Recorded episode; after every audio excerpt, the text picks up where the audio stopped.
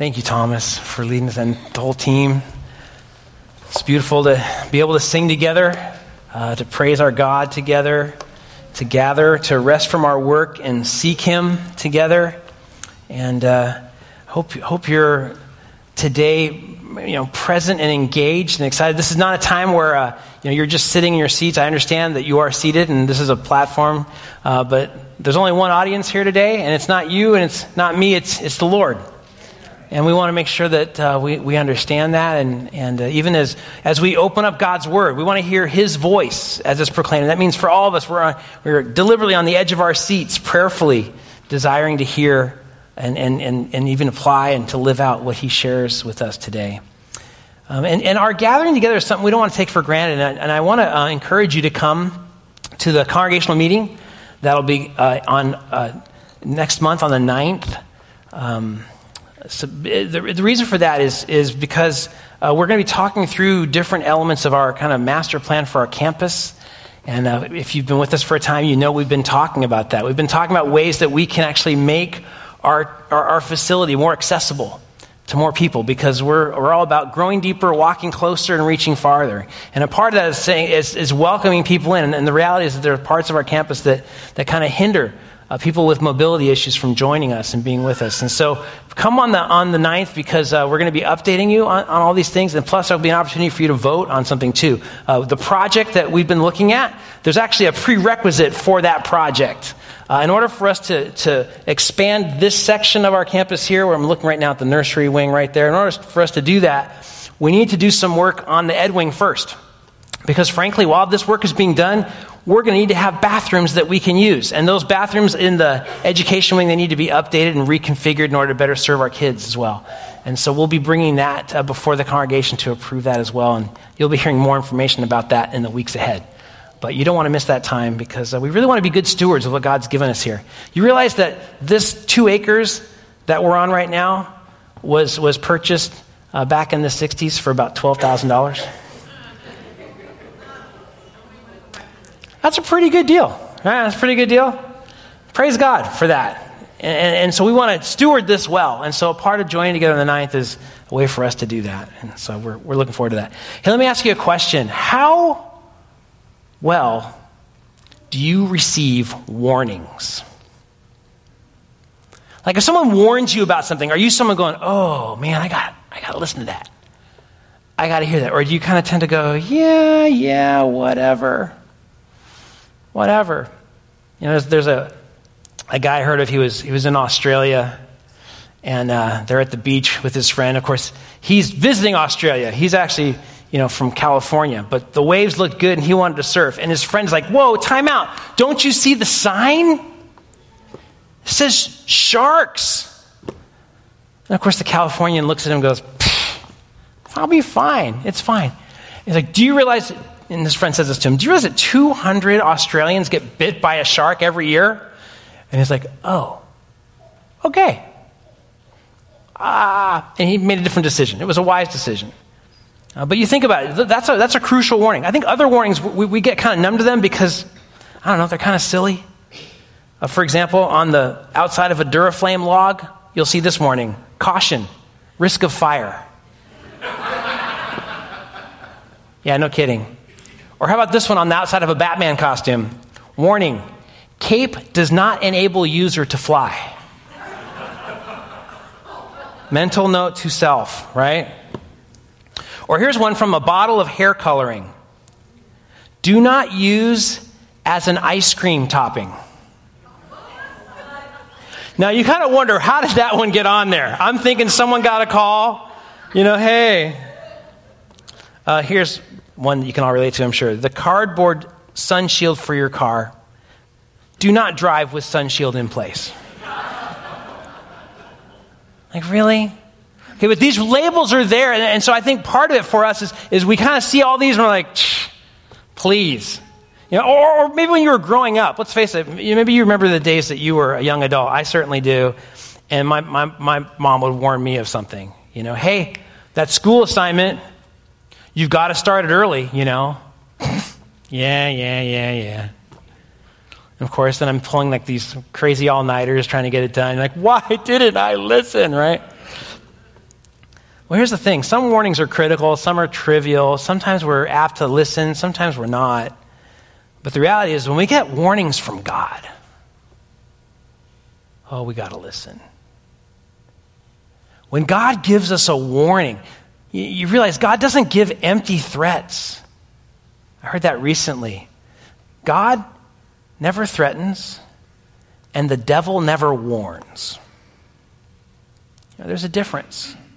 But God doesn't just utter empty threats. He, he warns us because he loves us.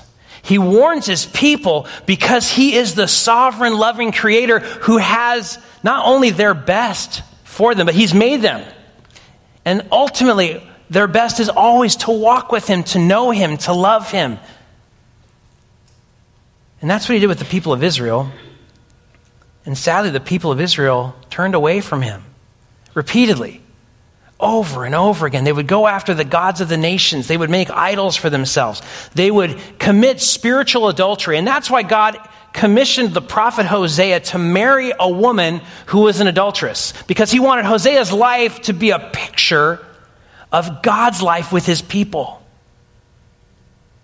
And so Hosea did that, and we saw that in the very beginning of the book of Hosea, how, how God, in his uh, way of depicting this unfaithfulness towards him, he had Hosea marry Gomer. And then as Gomer went through this process of being unfaithful, we find over and over again Hosea being faithful to his wife, so much so that by the time she finally ends up in the slave market and is sold, he purchases her back, not to enslave her, but to love her and to free her and to call her yet again to know what it is to live faithfully as his wife. And then the rest of the book of Hosea is, is, is God speaking through the prophet, saying to his people, spiritual adultery leads to death. I am your faithful God who has loved you since the day I called you out of the land of Egypt. Walk with me. Know me. And so we find ourselves today in the, in the middle of some of those warnings. And the warnings that are given to God's people here are warnings that we all need to hear as well. Because the truth is, spiritual adultery is not just something that happened centuries ago. It's a danger for all of us. Anytime anything in our lives tries to take the place of God in our hearts, whatever that may be, it could be something that's a good thing on the surface. It could be something blatantly evil or wrong. But whatever it would be, when it tries to take that place in our hearts, we then get pulled into committing spiritual adultery. And, and it's a dangerous place to be. And so in Hosea twelve and thirteen, we see several warnings of the dangers of, of, of this adultery. And specifically today, he's going to address this idea of spiritual self-sufficiency, of being able for us to do it on our own. Um, it's it's something that uh, that he warns them with many different pictures, many different images, um, many different ways of, of trying to communicate to them, you cannot do it. And, and why is it important for us to be rescued from self-sufficiency? Because the idea of self-sufficiency in and of itself is a complete illusion. I mean, we, we want to think we have control over our lives. And all it takes is one little thing to spin into there to show us you are so not in control. You know, you, you can think things are a certain way and then come to find out, what? It's not that way at all. I was reminded of that actually yesterday. Yesterday, um, someone I know celebrated a birthday yesterday. I'm not going to say who it was. He's getting a little older, a little worse for the wear. And so we found ourselves uh, heading out to uh, to the city, and uh, Janet has for a while wanted to take me on. There's there's a little ferry that goes from Oakland to the city, you know. So we took the ferry out. Um, found the best empanadas I've ever had in my whole life, by the way, right there in this little marketplace there. Uh, that was really great. But then we were just kind of walking around, and we knew the time to get back for the ferry, but we weren't sure when we were going to try to make it, and there was like two slots, you know, like a five fifty-one-ish, and then the next one's at seven ten kind of a thing. And all of a sudden, it kind of became apparent, like, you know, we, we really want to make this certain one. Okay, well, let's go. Let's leave, right? We'll just go back the way we came. Well, we were we were up kind of in that um, Salesforce Park thing. I don't know if you've ever been there before. It's like a park, like that's, you know, four stories off the ground. It's kind of wild. I still don't know exactly what Salesforce does, by the way, but whatever it is, it must be a really big deal because there's a huge building in this park they've built. Okay, whatever. So we're walking around. We got to go. So we end up getting on the escalator, and we're going down. But, you know, it's like we don't have to take that elevator escalator. We can take this one. So we ended up, I think, I think we went up escalator, but we went down elevator. I, I still can't remember. We came out the bottom, and things were not the way I remembered them at all. Like, I I wasn't sure. I don't know. Um, and so we start, you know, the girl said walk one way. I'm like, that sounds good. And then Jan's like, hey, um, we want to go that way. And I want the men in the room to know in this moment, I've grown spiritually a lot. You know?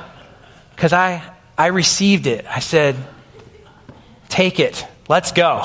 And so we took that direction. So then we're heading down Mission Street, and you can kind of see the gate, you know? You can kind of see the gate. And you can see the line of people heading in, and we're like, come on, come on, come on. Are we going to make it, right? And so we start running. We are running. And then we get to this light. Embarcadero is right there. There's no button. There's no button. We ended up making it, folks. We literally, we ran, we ran. The door, the guy at the door was like, come on. He, almost like he's rooting for us. Like, come on, you can do it, you know. I feel like I was in slow motion, you know, like, you know, cha, cha, cha, cha, cha. You know, I'm gone, gone. We dive, the door closes. But a little thing like that shows me something very clearly. I am a helpless human being, people. I can't control anything. I, I am not self-sufficient. I'm not even capable of getting to a ferry on time. You know? Thankfully, I have a wise wife. But also, thankfully, uh, you know, God worked that out. But, but the point would be, we think so often that things are going to go a certain way, a certain place, a certain time, a certain event, a certain goal. And when it doesn't happen, we're shocked, we're mad, we're angry, we're frustrated, we we... lack trust in God. Those things happen when in fact all of that boils down to a bottom line sense of I can do this myself. I'm the one who's going to make this happen. And so there were several ways in which Israel began trusting themselves, and there's several ways that we do the same thing. And so as, as we go over these, I, I, I trust that you're not going to put yourself in that mode of, oh yeah, Israel really needed to work on that. No, this is a mirror. You know, we're looking at us. Uh, I hope you also don't go into that mode of going, wow, I really wish this person were here right now. No, you're here right now. This is for us. We need to hear this. I need to hear this. And so there's several different ways that, that self Sufficiency is, is an enemy for us. First is self-sufficiency deceives us. It deceives us, and it deceives us in several ways. One way we find here is it deceives us to trust in self-made wealth. And if you go ahead and look at chapter twelve there and, and look at uh, verses seven and following, notice what, what he says here. A merchant in whose hands are false balances, he loves to oppress. And Ephraim, which is referring to Israel, said, surely I have become rich. I have found wealth for myself. In all my labors, they will find in me no iniquity, which would be sin. And then notice verse nine. But I have been the Lord your God since the land of Egypt.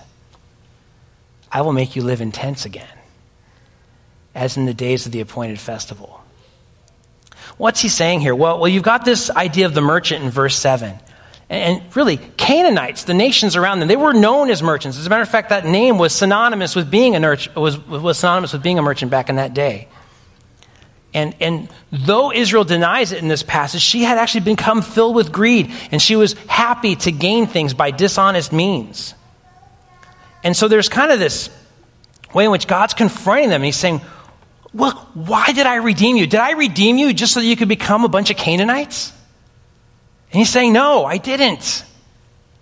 And then, in fact, when you relive the Exodus each year with this, with this festival, of Tabernacles, realize this, in the verse nine, notice it says this, I will make you live in tents again. He's saying, you're you're the ones that, that have these this a festival, as in the days of the appointed festival, he says there. You have this every year where you commemorate this by having tents. And he's saying, look, I'm the God who brought you out of the land of Egypt. I'm the one that's provided for you all these things. I'm the one that's given you the means you even have in order to get these resources and to make money and to actually be, you know, uh, somewhat profitable in business. So what I'm going to do now is this tent celebration that you're having, that's where you're heading again. I'm going to have you go back to that.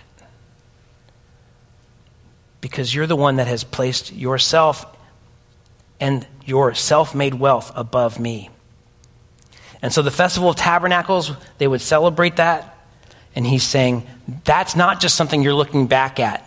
Because of your forgetting me and living in self-sufficiency, you are now heading back to living in tents. Verse eleven is something that is very fascinating because he talks about, he says there about this field, that there's going to be stone heaps in the field. The idea is you're building these altars all over the place to these pagan gods. Well, get this, your fields now are going to be covered with stones, which is the, the way of saying your fields are not going to be profitable anymore. Uh, piled stones are going to be all over the place. And, and that's really what Gilgal means. So when he says, verse eleven, the second portion, in Gilgal they sacrifice bulls. Yes, their altars are like stone heaps beside the furrows of the field. And so he's he's doing a, a play on words there. But self-sufficiency doesn't just uh, cause us to, to trust in self-made wealth. It also uh, causes us to trust in self-made religion. And we find that in the first portion of verse thirteen. Uh, he, he talks about Baal again. They're worshiping this false god, the calves that they've made, these out of, out of precious metals. And, and, and look at what he says. It says, when Ephraim spoke, there was trembling. He exalted himself in Israel, but through Baal he did wrong and died. And now they make sin more and more. They make for themselves molten images, idols skillfully made from their silver, all of them the work of the craftsmen. They say of them, let the men who sacrifice kiss the calves. Therefore they'll be like the morning cloud, like the dew which soon disappears, like chaff which is blown away from the threshing floor, and like smoke from a chimney. So in that section, we find Hosea again confronting this, this self-sufficiency, but now it's self-sufficiency, not so much for wealth that you've made yourself, but now it's a religion that you've made yourself. And, and there's an, an interesting twist here because it's almost like in verse two, notice how he says, idols skillfully made from silver. There's like this moment of, these are really skillful craftspeople, and they can actually make something that's beautiful and intricate, and it's hard, it's not easy, and they and they put this thing together, and yet then they do something totally absurd. They start kissing this thing. So you've got great skill and wisdom on the one hand, and then ironically, what do they do? They just embrace foolishness by, by worshiping this thing that they made. And so they they, they have this way in which they're, they're, they're employing great talent, and yet they start kissing an inanimate object. And so what happens? They become like a morning cloud. That's a cloud that doesn't last. It's short-lived. A morning cloud, you, you've seen it before. You know, you look out and you see the fog in the morning and then it burns off by midday. It's gone. There's no trace of it. And that's what self-made religion does. Self-made religion comes in all kinds of forms today. You know, so sometimes it's it's the, the, the, the person who's who's involved in some sort of, let's say it's a cult, maybe they're worshiping along the lines of a Jehovah's Witness, and they kind of have to go out and do all these different activities to prove that they're worthy of God's acceptance and hope that they can make it into the one hundred forty-four thousand because they take that line out of Revelation and twist it. Uh, and so they're going door to door trying to trying to push that. Other other people have a self-made religion that really involves nothing more than worshiping themselves. I, I've had that happen before. I've been at coffee with a friend. You know, we were both in a in a jazz combo together, and and maybe I've, you've heard this uh, conversation before. But I remember sitting there and, and we were talking, and I I was just sitting in the coffee shop. He happened to walk in, and we're we're talking. He, he we're talking, and he says basically, you know, hey Chris, I'm. I said, you know, you're, people are running away from God, and he goes, I'm not running away from God. And he literally said this. He goes, I am God. And I was kind of backing my chair up from the table at that point. Like, wow. And, you know, and as we talked more and more, it was just so apparent he, he had constructed this whole thing, and he was kind of a practitioner of this sort of self-enlightenment thing, and and again, so destructive. You know, it happens in, in, in actual uh, Christian circles as well. There are people that have self-made religion where, where they think, if I go to church, if I go to this Bible study, if I do that, then God's going to accept me. And that's not the gospel. The gospel says this: we come to God without anything to commend ourselves, including religious activities. No, we are saved. How? By grace. Jesus gives himself for us on the cross. He dies for our sin. And we receive it by him by faith. We receive salvation by faith. And then as a result of that, we are accepted by God. I mean, he said on the cross, it is finished. It's done. That's the gospel. Now, what happens as a byproduct of that? After that, well, we then desire to live in a different way. There's change that happens. But our hope is dependent upon his grace, not our obedience. Obedience comes as a result of what he's done, but it's not our place of hope. And so self-made religion can come in all kinds of different forms. The point is, all self-made religion is a form of self-sufficiency. So whether it's the religious person saying, I'm going to be self-sufficient in my religiousness, or the, the person who runs away from any form of what they would perceive as God, and they're going to just trust themselves. They're going to, not everybody's going to say, I am God. But essentially, that's what happens when people walk away from the living God. We had an interesting conversation yesterday on that ferry on the way home, because some folks were, uh, they were from a different Concord, the one in Boston. You've heard of it before? Yeah. And so we were talking, and they were noticing all the homelessness that they've seen around us. And they're like, what, what's the deal with that? What's going on? And as we were talking, eventually we, we just kind of got to the point of, hey, you know what? Really, ultimately, this is a spiritual problem. That's what this is. And, and uh, as we were talking, we just said, you know, the reality is God made us to know him. Jesus says eternal life is to know him. And and so ultimately, all the things we're seeing in our broken world, and it is broken and it is messed up, it is because people are turning away from him in in the in the efforts to be self-sufficient. They didn't completely walk away from us. We actually talked for a bit. That was actually kind of a good conversation. But the reality is, is we make up our own things so often when it comes to pursuing God, and we end up pursuing someone other than God when we do that. Uh, another thing that uh, self-sufficiency will, will do in terms of deceiving, it'll deceive us to trust self-made wealth, it'll deceive us to trust a self-made religion, but thirdly, it'll also deceive us to trust a self-appointed kings. And, and, and really that harkens back in chapter thirteen, verse nine, if you'll look at that briefly. He says, it is your destruction, O Israel, that you are against me, against your help. Where now is your king, that he may save you in all your cities? He's referring back to that time in Israel's history when Saul was there. And as King Saul reigned, the country, you know, the entire nation was falling apart. Why? Because again, people wanted to be like the nations.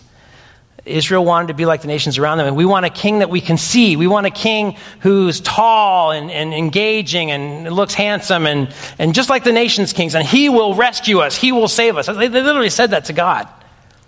And now God's going, okay, you've got your own religion. You've got your own kings. You've got your own wealth. And what do you have? Nothing.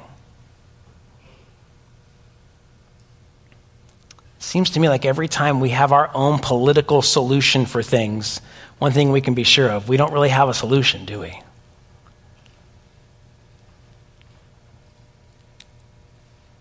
So he, he calls them to turn from that.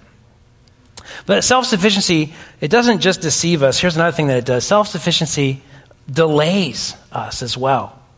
We find that in chapter thirteen, verse twelve. He says this, the iniquity of Ephraim, Israel, is bound up, his sin is stored up.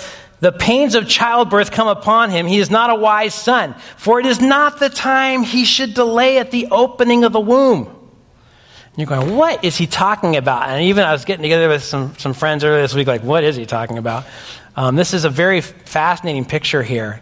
Um, there's something being delayed. Birth. That's the picture.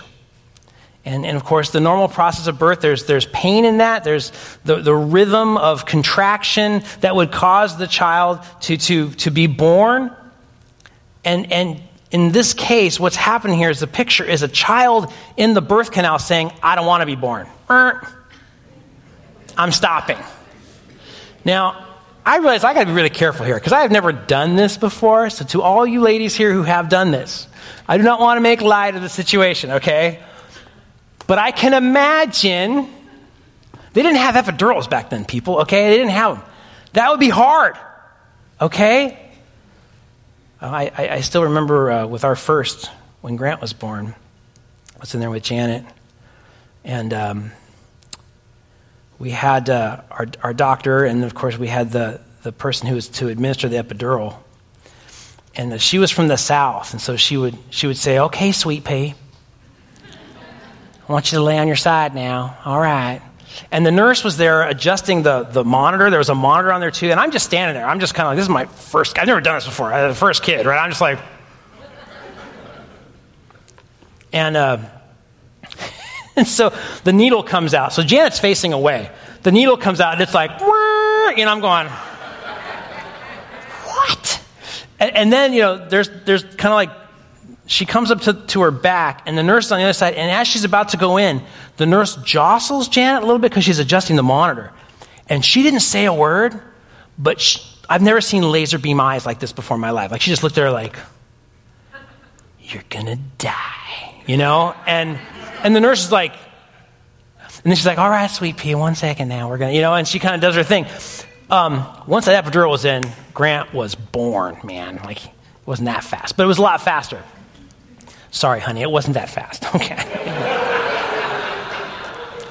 so, but but the question, so what is the picture here exactly? The, the, it's really a child who will not come out. It's a child who will not come out. And there's a, really the picture here of repentance. This is this is Israel refusing to repent. Being a stubborn baby in the womb will not will not be born. And and. God's saying, don't do it. Your stubbornness is endangering your life. By the way, that endangers the life of both the mother and the child in this picture. And yet there's joy and relief in a rapid birth. So, so self-sufficiency will do that to us. It'll delay us. It'll cause us to stop. It'll cause us to not move forward, especially with repentance. And, and uh, you know, there's a, there's a recent survey of Gen Z and millennial car owners that showed that it takes an average of eight warning lights for them to schedule vehicle maintenance. Wow. However, one in four tend to disregard even those and just keep driving. They'll drive with low low tire pressure. They'll drive with uh, an oil light that's on. And the idea is like, yeah, maybe I'll get to it. I'll get there, but I'm just going to wait. Just going to wait. And uh, I know I've had discussions with my daughters about that. Don't wait. You see the light. Take take the heed the warning. Um, but it's not seen as being that urgent or that big of a deal. Or there's just a, I don't want to deal with that right now. There's a stubbornness perhaps.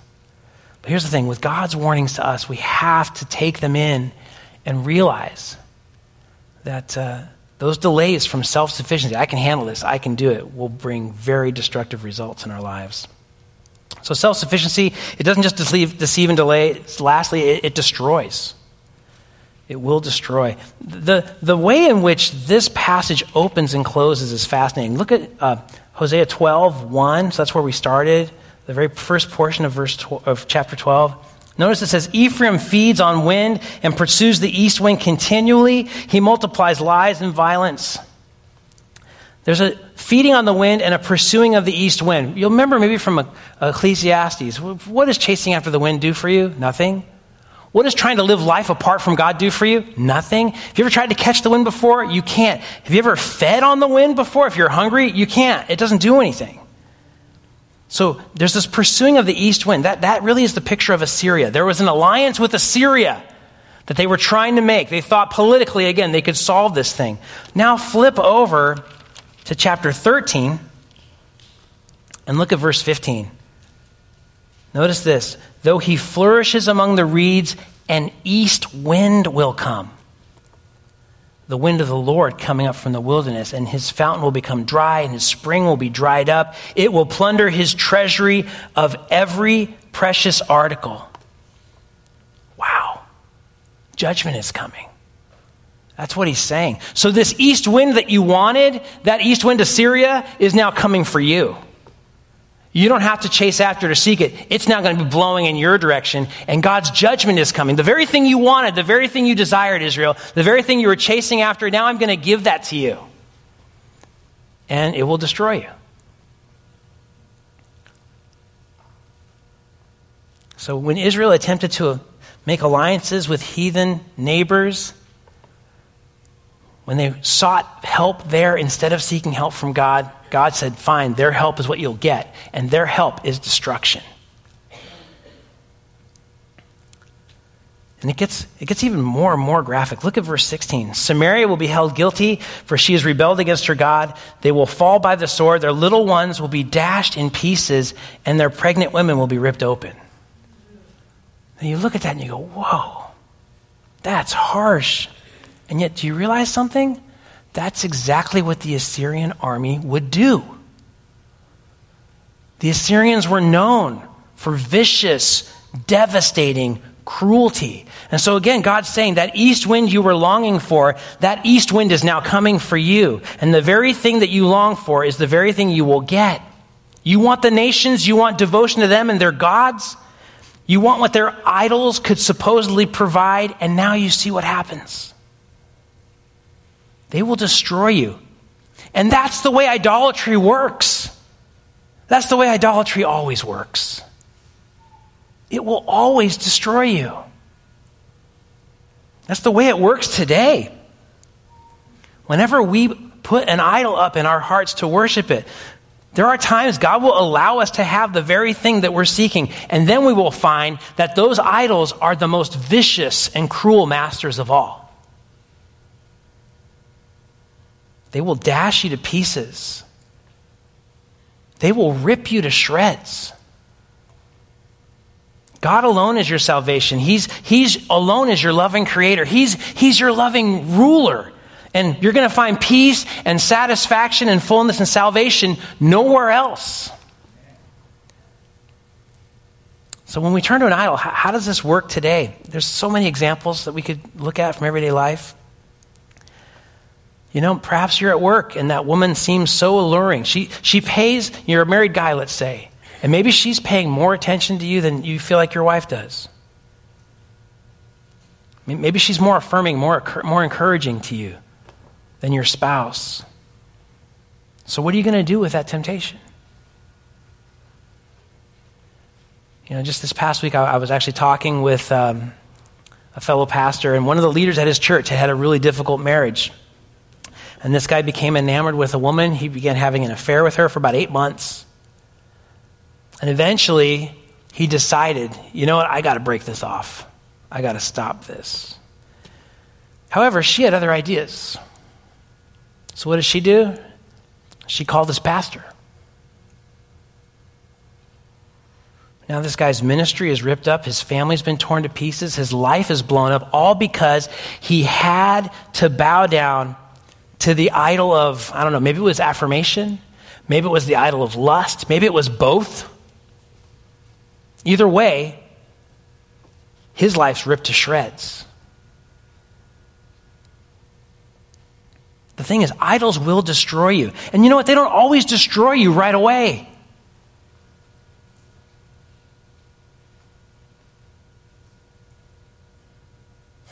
Maybe, maybe it's a drug addiction. Maybe there's some prescription drug things going on in your life. Maybe, maybe it's some things you're looking at online that you think you're going to be able to just sort of get away with. Maybe maybe you think you're dabbling around the edge of sin, thinking, well, I'm not really in it, but the reality is, is with sin, there is no edge. You want to gain a hidden advantage maybe in some business dealing that no one's going to know about?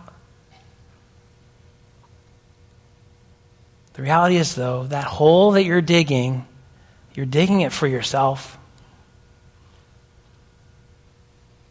You think no one's going to find out.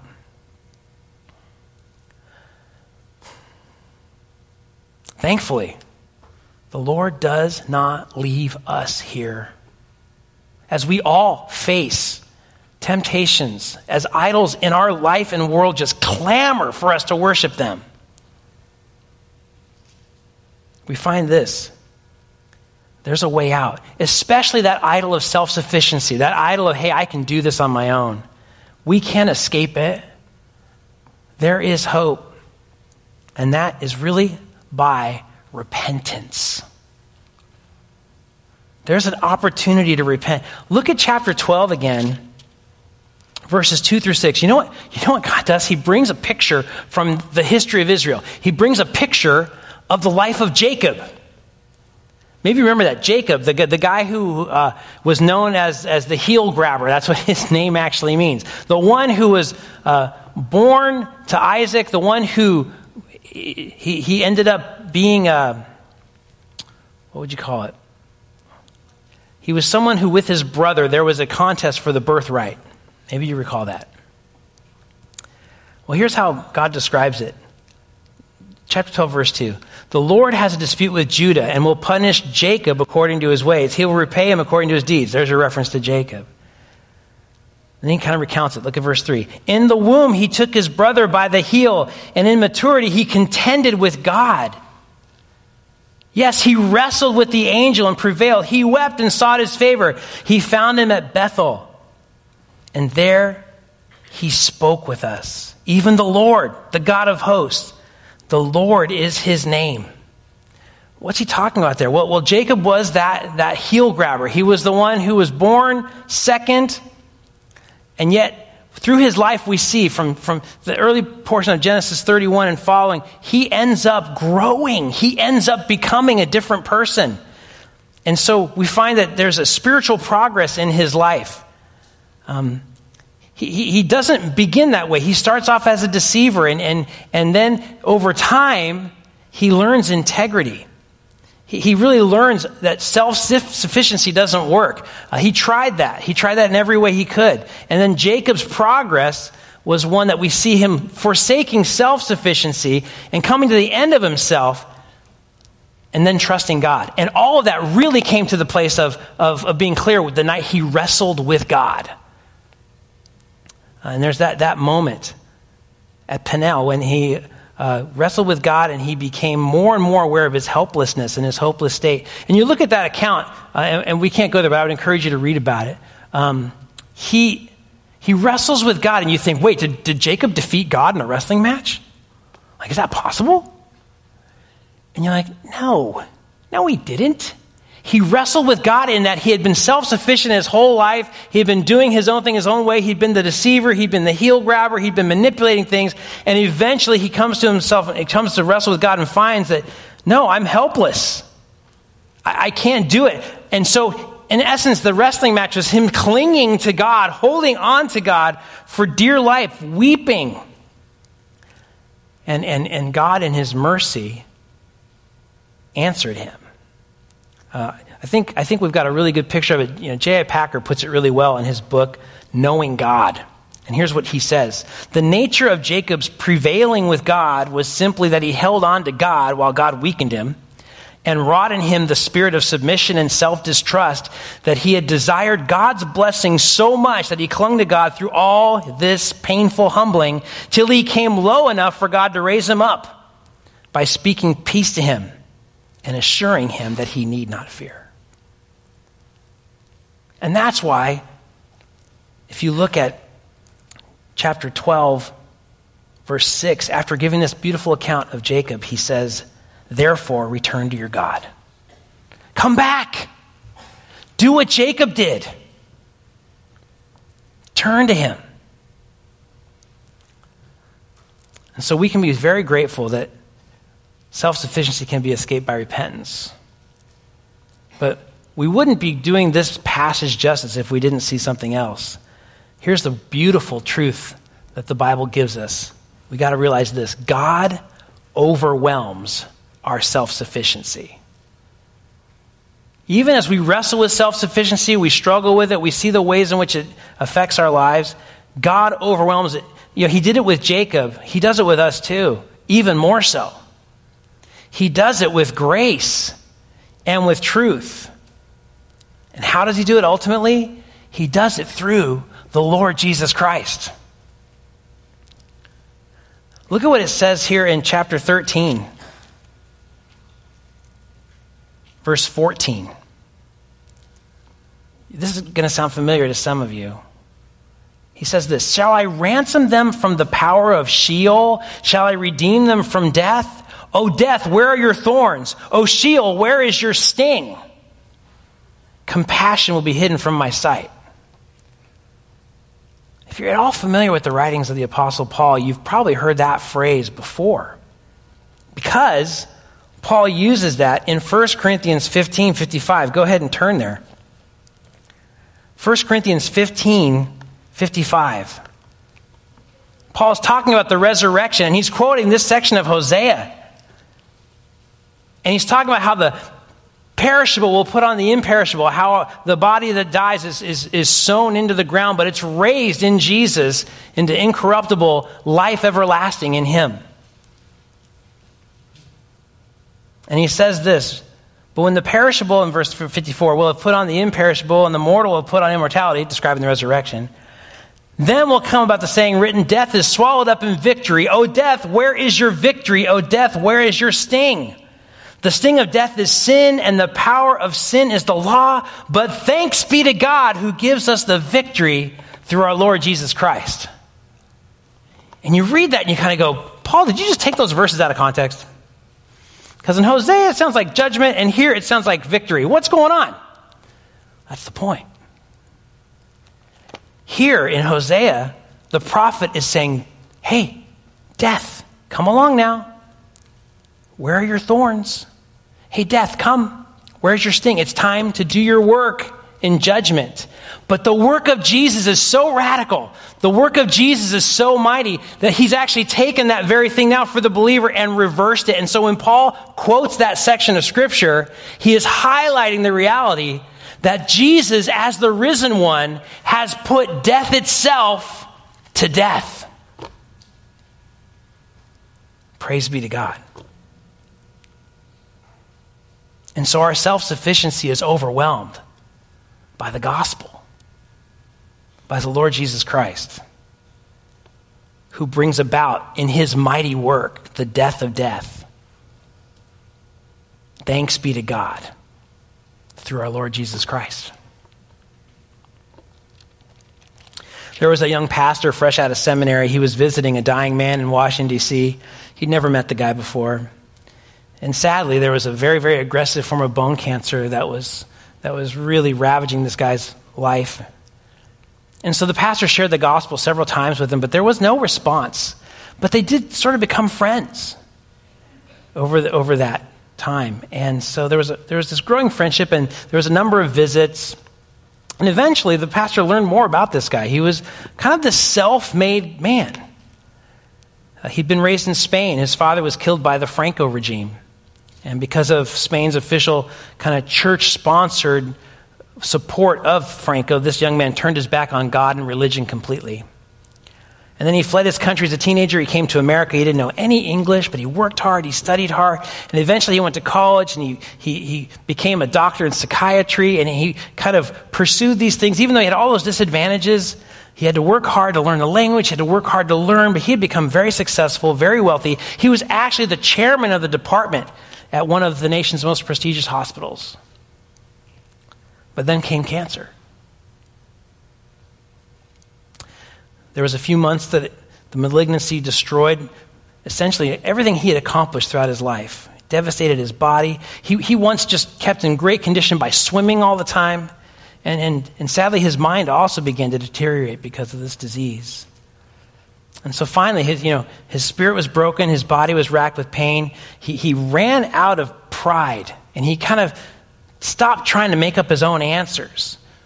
His self-sufficiency was being taken away, and because he, he saw these answers weren't really answers. And so when the pastor next visited, in, in, in a very, very desperate tone, he said, quote, "I have treated depression my entire life, but I have no answers for what I'm going through. If your God really has some answers, please help me with the hell I'm experiencing now. Give me some peace if you can."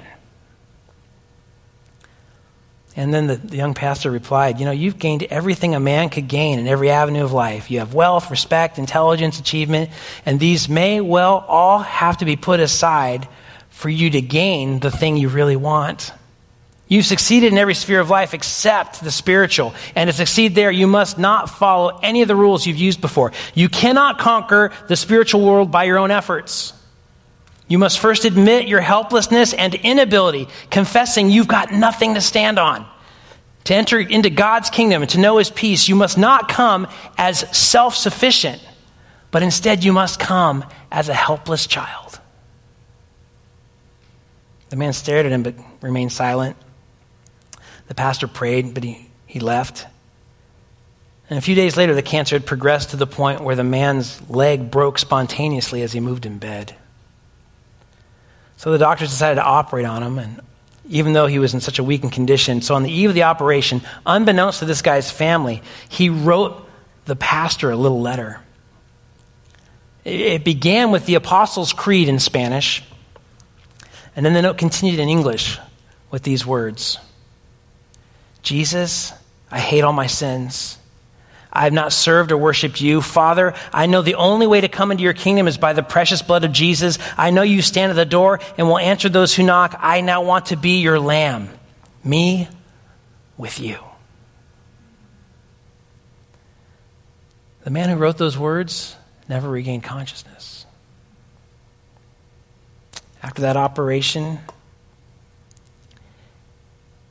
he had learned Hosea's lesson for Israel, that those who walk in self-sufficiency will never find life. The sovereign God of the universe chose to break him of his pride with this very, very difficult case of cancer. It was the worst thing that ever happened to him in his life.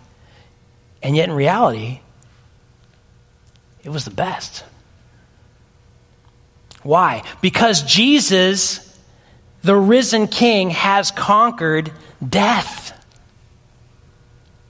And he's in heaven now, where Jesus is saying, "I am with you forever."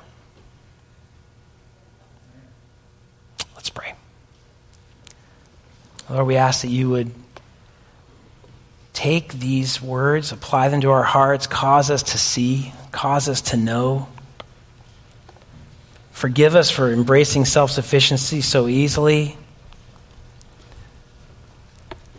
Thank you that the sting of death is removed because of the radical work of Jesus, the risen Messiah. We praise you in his name. Amen.